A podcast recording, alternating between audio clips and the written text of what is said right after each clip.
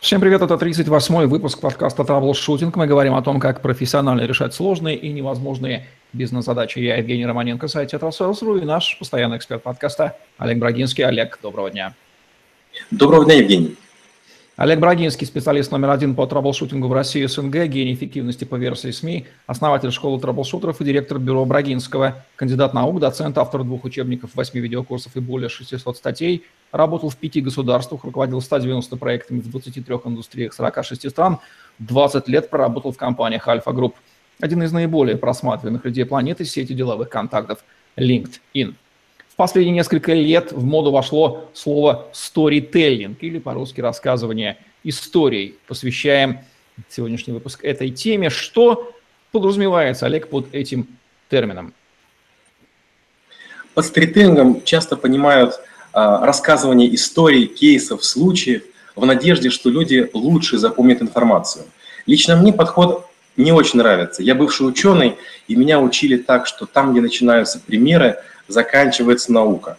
Но часто люди не помнят каких-то азов теоретических, которые я рассказываю на лекциях или на мастер-классах, на семинарах, на интенсивах, но хорошо помнят кейсы. И хотя мне не очень это нравится, я вдруг понимаю, что удачно подобранные анекдоты, удачно подобранные какие-то забавные истории, сказки, былины и притчи, они хорошо воздействуют и ложатся в мозг. Поэтому сторителлинг – это рассказывание истории. Сложно отказать этому инструменту в эффективности запоминания. Действительно, на себе иногда ловишь, даже когда рассказывается история, прям вовлечение внимания аж физически ощущается. Это факт. А в чем секрет такого воздействия истории на, на человека? В а, том, что сказки с детства нам читали, как это говорят, или в чем-то более глубоко? глубоко? Я этим вопросом занимался системно. Почему? Потому что я одна из моих первых диссертаций – это система искусственного интеллекта, система поддержки принятия решений – и для меня это было очень важно. И вот когда пишешь мощные статьи, правильные, корректные, с таблицами, диаграммами, формулами, народ их не смотрит. Когда рассказываешь студентам какие-то невероятно сложные способы взлома информации, они не реагируют. Но стоит им рассказать какую-нибудь примитивную совершенно историю в детективном ключе или какой-то кейс из реальной жизни рассказать, в нем почти ничего нет, но студенты потом помнят его годами. Вы правильно сказали, возникает вовлечение – а возникает эффект камертона. Камертон – это инструмент, настраивающий инструменты между собой, вводящий их в резонанс. Так и здесь. Как только мы начинаем сопереживать, как только мы начинаем прокручивать в голове фильм, улучшается запоминание. Как будто бы в мозгу рождаются кирпичики, а, а вот почему-то, когда мы рассказываем теорию, не все песчинки полезной теории в голове в кирпичики преобразуются. Это знаете, такой способ информацию разжевать. Собственно, рассказывание истории, оно же старо так же, как и человечество, столько же существует. Предания, мифы, сказки, театр, драматургия, кино, литература, оно же все построено на рассказы э, истории чужой жизни. Не в интересе ли человека к чужой жизни в принципе лежит вот секрет воздействия истории, может быть, в какой-то там драматургии, интриге. Ну, своя жизнь не очень интересна, а вот чужая, ого-го. Получается, тут есть разрыв в языке. Если я вам буду рассказывать уравнение Шрёдингера, это безумно скучная тема. Может быть полезная, но безумно скучная. Но если я вам расскажу об ученом, который в темной комнате ищет в коробке кота, а сам кот при этом не знает, он в коробке или не в коробке, и вообще кот ли он, и черна ли комната, и ищут ли его, и в этой ли комнате ищут, вот тут у вас в голове рождается такой фильм, вы начинаете все представлять. Недавно у меня была такая история, я не мог э, студентам рассказать о способах инвестирования. Это вообще очень тяжело. Каждый человек, он настолько начитался всего, тем более студенты, которых инвестиции интересуют. я пытался им объяснить, что никакие проценты не стоят риска. Я очень напрягался.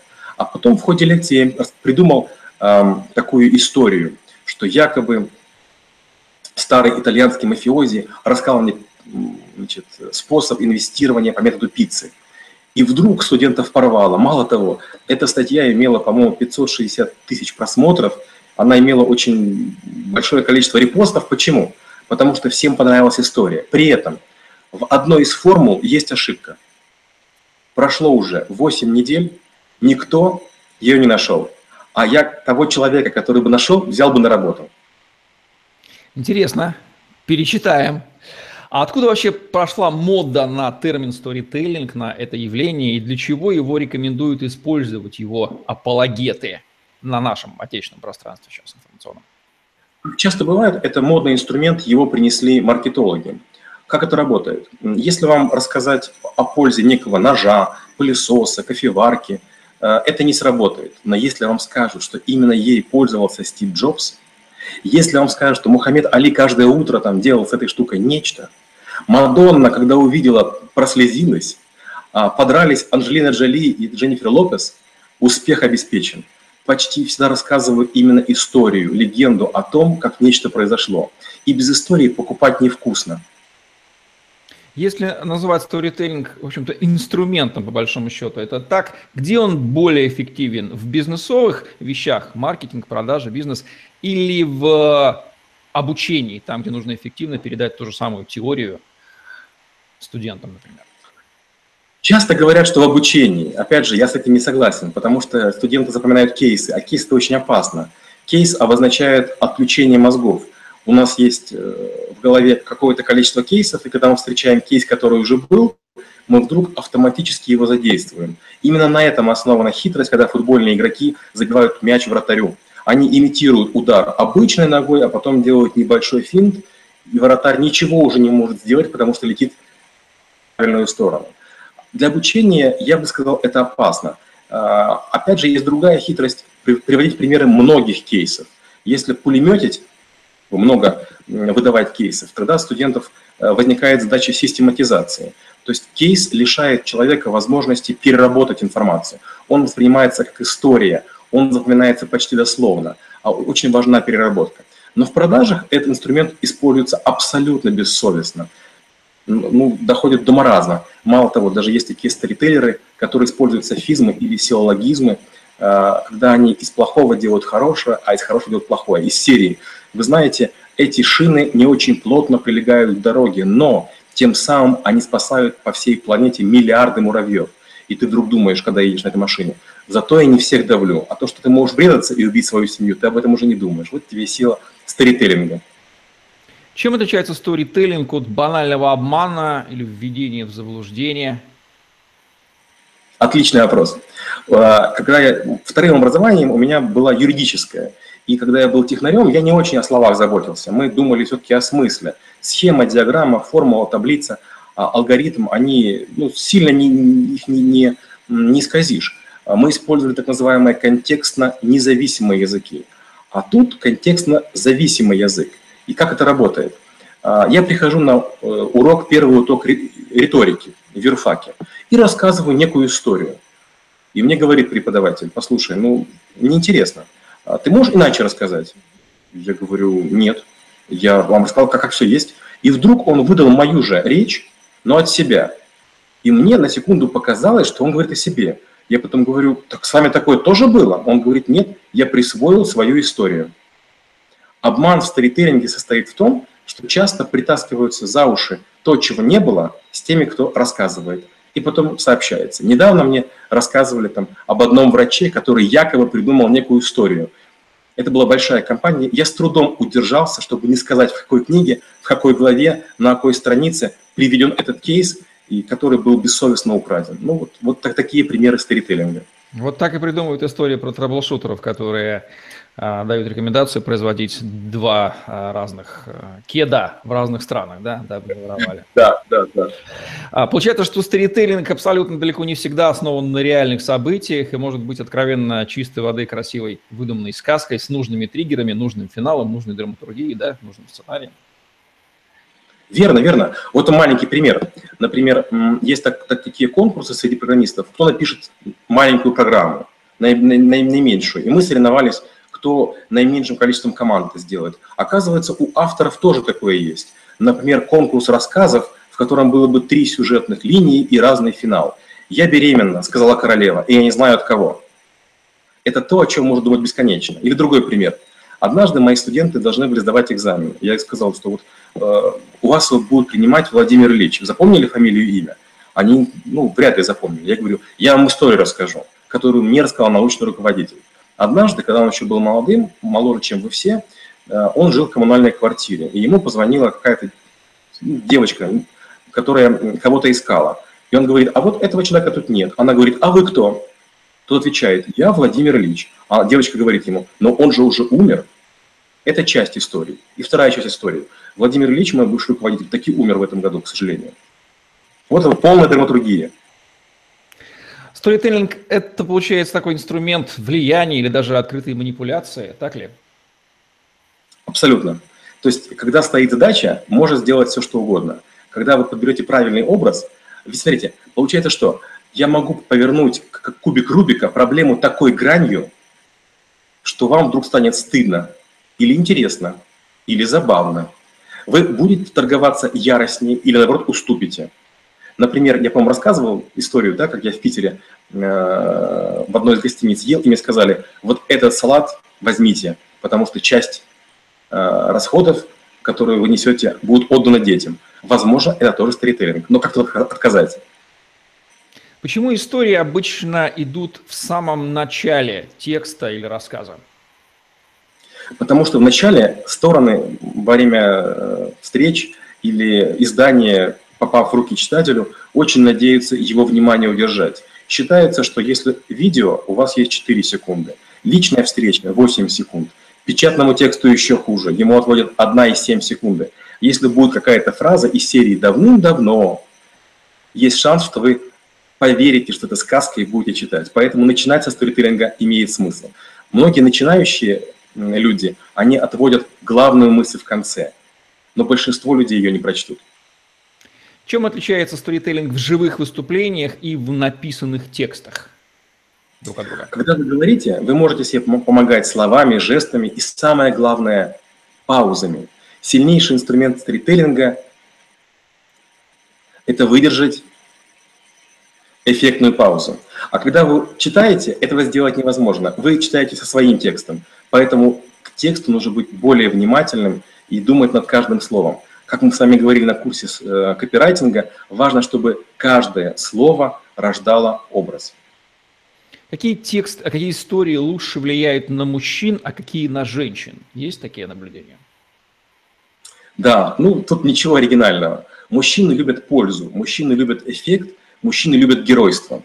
Поэтому если с помощью вашего инструмента, с помощью вашего химиката, с помощью вашей одежды кто-то взобрался на Эверест или покорил принцессу, или убил страшное чудовище, вам успех гарантирован. Женщинам нужно герой, у которого были проблемы, неважно, мужчина или женщина, но в конце все заканчивается хорошо.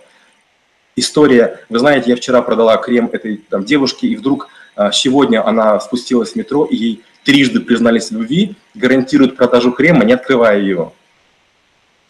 А, жанры в драматургии, если не ошибаюсь, их то ли 16, то ли 17, там, да, еще из античности, вот они же Э, используются и в кино, в литературе, в сторителлинге. Вот законы жанра одинаковые или есть какие-то ограничения на использование тех, например, там истории про убийство, наверное, вряд ли будем рассказывать, да, в бизнес-сторителлинге, скорее всего, про истории вот, хэппи-энда, да, или вот такой счастливой любви. Нет, вы знаете, когда идет давление, когда идет прессинг, или когда идет разговор о преимуществах технологии, имеет смысл как раз использовать жуткие истории. Например, когда меня спрашивают, а вот были ли какие-то у вас такие интересные задачи в сфере безопасности, я говорю, да, с помощью видеокамер мы неоднократно ловили людей, которые находятся в розыске, и однажды даже помогли милиции раскрыть убийство, хотя э, видеокамеры не находились в зоне, где это убийство происходило. Нет, драматургия очень похожа, а, причем э, сторителлеры отличают 21, 21 инструмент, то есть а, короткий жанр, он имеет свои особенности, поэтому, может быть, Э, там, далеко не все методики сторителлинга используются э, в кино. Некоторые очень краткие для того, чтобы по ним снимать фильмы или, или писать сценарии. Есть какие-то правила, типичные правила эффективной истории, применимой в маркетинге, в продажах? Вы знаете, со времен Станиславского мало чего изменилось. До Станиславского многие считали, что э, сторителлинг, басни, Эзопов язык – это нечто сложное. И тут появляется наш соотечественник, который говорит, что есть суперцели, есть борьба и так далее. Самое важное в сторителлинге, чтобы была борьба. Если вы без, без надрыва, без надлома, без драматургии расскажете историю, люди не поймут, о чем она. Поэтому обязательно борьба, обязательно преграды, обязательно неудачи. То есть должен быть момент провала, а потом пик, потом экстаз, вот получилось, вот, вот счастье наступило. На ровную, если вы расскажете, это, как, как говорят э, среди стритейтеров, не зайдет. Какие типичные ошибки совершаются неопытными сторителлерами при применении этого инструмента в бизнесе? Первое – это не учитывать возраст а, людей, с кем общаешься. Часто молодые люди начинают пытаться делать сторителлинг по отношению к более взрослым. Тех, э, во-первых, это раздражает, во-вторых, бесит, а в-третьих, ну, все эти истории, они перепевка или еврейских анекдотов, или, не знаю, там, сказок народов Бирмы, или там чего угодно, поэтому, ну, пожалуйста, если разница между вами и собеседником больше пяти лет, наверное, не стоит э, экспериментировать. Вторая ошибка – это заучить истории из какой-то книги. За последние, наверное, лет 15 я не слышал ни одной новой истории. Это, говорю, это либо басни, либо притчи. То есть я всегда знаете, клеймо ставлю безнадеги, понятно. Вот книга такая-то, прочел, наверное, тогда-то. Ну, значит, об этом уже с человеком говорить бесполезно, он точно не специалист. И еще одна ошибка – это неправильно понимать суть истории. Это встречается с цитатами, с пословицами и с историями. Например, есть такая фраза «в здоровом теле здоровый дух». Это не все. Редко бывает полная фраза. Или за двумя зайцами погонишься, ни одного не поймаешь. Ни одного кабана не поймаешь. То есть из-за того, что мы неправильно используем э, поговорку, пословицу, афоризм или все что угодно, сторителлинг бывает смешон. То есть человек рассказывает историю, все знают ее правильную версию, а он вдруг говорит, и вот поэтому вы должны купить мой пылесос. А все понимают, что там было не про пылесос. В каких ситуациях сторителлинг вообще неуместен? Сторителлинг не очень уместен, а, когда этим занимаются врачи. Ну, представляете, вам врач скажет, представляете, с, такой, с таким зубом человек жил еще 20 лет. Или там в таком зубе теоретически там а, горный коршун может свести гнездо. Ну, точно неуместно. Если мы имеем дело с похоронами, если мы имеем дело со страхованием, с инвестициями, я бы сказал, что сторителлинг неуместен. Там, где люди серьезно относятся к тому, что делают. А вот кейсы и сторителлинг – это одного поля ягоды получается? Я бы сказал так, кейс – это схема, это что происходило, какой был найден выход. А вот сторителлинг – это оболочка. Представьте, что кейс – это подушка, а сторителлинг – это наволочка. Можно не очень красивую подушку в красивую наволочку обернуть и наоборот. Поэтому это очень взаимозависимые, взаимозависимые вещи. Если какой-нибудь незадачливый менеджер решит прибег, прибегнуть к помощи профессионального сценариста, там, режиссера, а, дабы его навыки использовать в своем бизнесе, э, из этого симбиоза может что-то толковое получиться или точно переборщит и сделает из бизнеса непонятно что, не произведение искусства? Я, я советую. Знаете, есть люди, которым, что называется, дано, а есть, которым не дано. А разница между теми, кто дано и не дано, только в одном – те, кому дано, те больше пробовали. А, к счастью, я часто общаюсь с ребятами из Comedy Club, из других подобных шоу. Я был КВНщиком сам. Я понимаю, что если ты шутку говорил уже миллион раз, миллион в кавычках, у тебя есть шанс искать ее хорошо. Мало того, обкатав ее 20 раз, ты понимаешь, что в 21 говорить не нужно. А вот человек, который является таким знаете, интровертом, живет в своей ракушке, выходит на сцену и вдруг в таком неожиданном порыве пытается историю рассказать и сам смеется над ней, а зал недоумевает.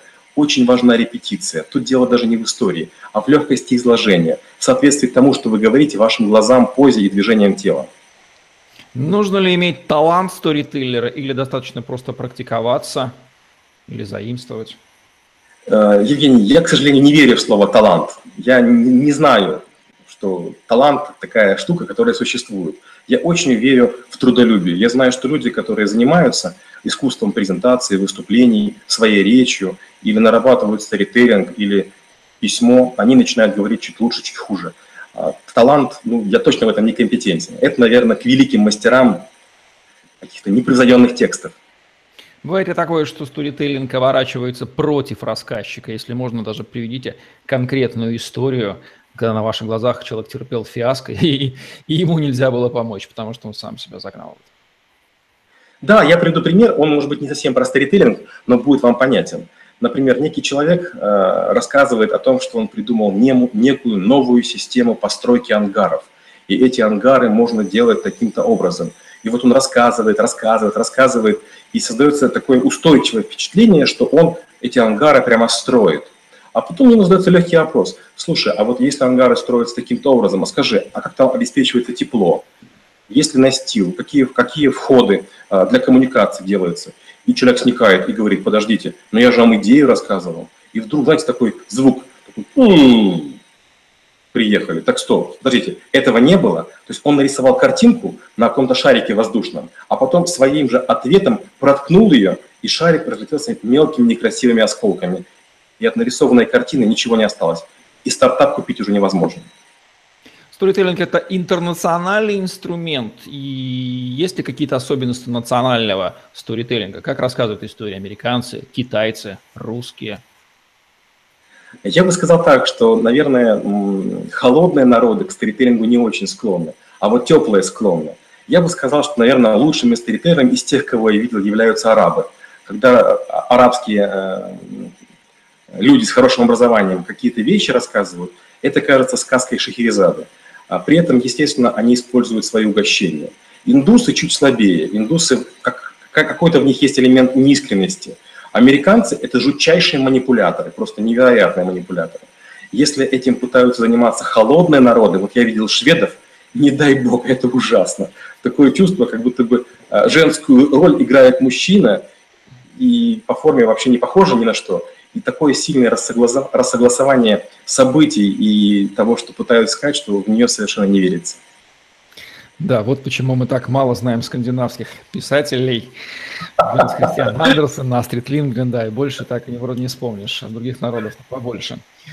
А, рекомендации по использованию сторителлинга как инструмента от Олега Брагинского какие дадите? А, я не сказал бы, что я являюсь специалистом по сторителлингу, хотя уже написал почти 650 статей. Последние где-то, может быть, 200 статей, я экспериментирую над сторителлингом. Первое – это попробуйте выкристаллизовать идею, то есть скелет. Действуйте по методу рыбы. Должен быть какой-то хребет, вокруг которого вы все расскажете. Вот, например, я недавно такую фразу услышал. 37 «А, и 2. Я опять вдова. И вот эта фраза мне так понравилась, и, скорее всего, там, через пару недель у меня родится некая статья по поводу того, что мужчины тяжело болеют, и там будет некий поучительный конец. Но так мы относимся к бизнесу. Получается, что я делаю? Я в своей голове варю идею, то есть уже каркас есть. Мужчины, когда болеют, они жалкие, а женщины с этим справляются. Так и в бизнесе. У одних получается, у других нет. Это каркас, но он невкусный. А вот дальше будет некая история. Первое – это выкристаллизуйте. Второе – не торопитесь. Очень часто люди берут и в интернет чего-то ищут, или в книги читают. Они не, не напрягаются мозгами, и часто плагиат приводит к тому, что интересный каркас обрастает некрасивыми плавниками, некрасивыми какими-то мускулами, и рыба такая очень э, некрасивая. Дальше должны быть зубы у рыбы. Зуб, э, зубы – это то, какие-то опасности, которые э, у, у идеи или у главного героя возникли. То есть от них нужно как будто бы уйти. И еще у рыбки очень важен хвост – на прощание она должна хвостиком махнуть. Важен или хэппи-энд, или получающая какая-то фраза, или вот мораль. Вот, пожалуй, все советы. Действуйте по методу рыбки. Как избежать бородатости или банальности при рассказывании истории? Еще один совет. Отличный вопрос, прекрасный вопрос. Э, я уже несколько раз говорил, что читаю много книг, так вот я специально отказываюсь читать книги на некоторые темы, только потому, чтобы не вырастить бороду. Каждый раз, когда я придумываю какую-то идею, я забочусь о том, чтобы проверить, а не знают ли мои друзья, окружающие эту историю. И часто гениальные идеи оказываются ворованными. Оказывается, я фильма этого не видел, но мне говорят, знаешь, вот в таком-то фильме это было. Или а вот в такой-то книге это было. И так это грустно, так обидно. Я вроде придумал, так старался. Но, а потом берешь и немножко перекраиваешь платье или перекраиваешь сорочку. Немножко изменяешь воротник, э, рукава, подкатываешь, пересказываешь историю, и вдруг понимаешь, люди не восприняли ее. Поэтому или только ваша оригинальная идея, или тщательная переработка. Из вертикали сделайте горизонталь.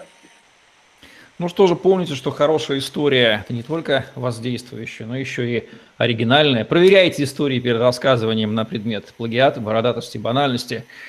Возможно, и не попадете в ту воронку, в которую попадает снаряд, по крайней мере, убережетесь от того, чтобы история произвела прямо противоположный или даже отрицательный эффект и не убила всю вашу конструкцию, которую вы проектируете. Спасибо, Олег. Завершаем наш сегодняшний выпуск подкаста «Траблшутинг», где мы говорим о том, как профессионально решать сложные и невозможные бизнес-задачи. Олег Брагинский, Евгений Романенко были с вами. Лайк, комментарий, TetraSales.ru, YouTube, Podster, хэштег Олег Брагинский, TetraSales вам помощь. На сегодня все. Всем отличного дня. Оставайтесь с нами. Всем пока-пока. Спасибо и до встречи через неделю.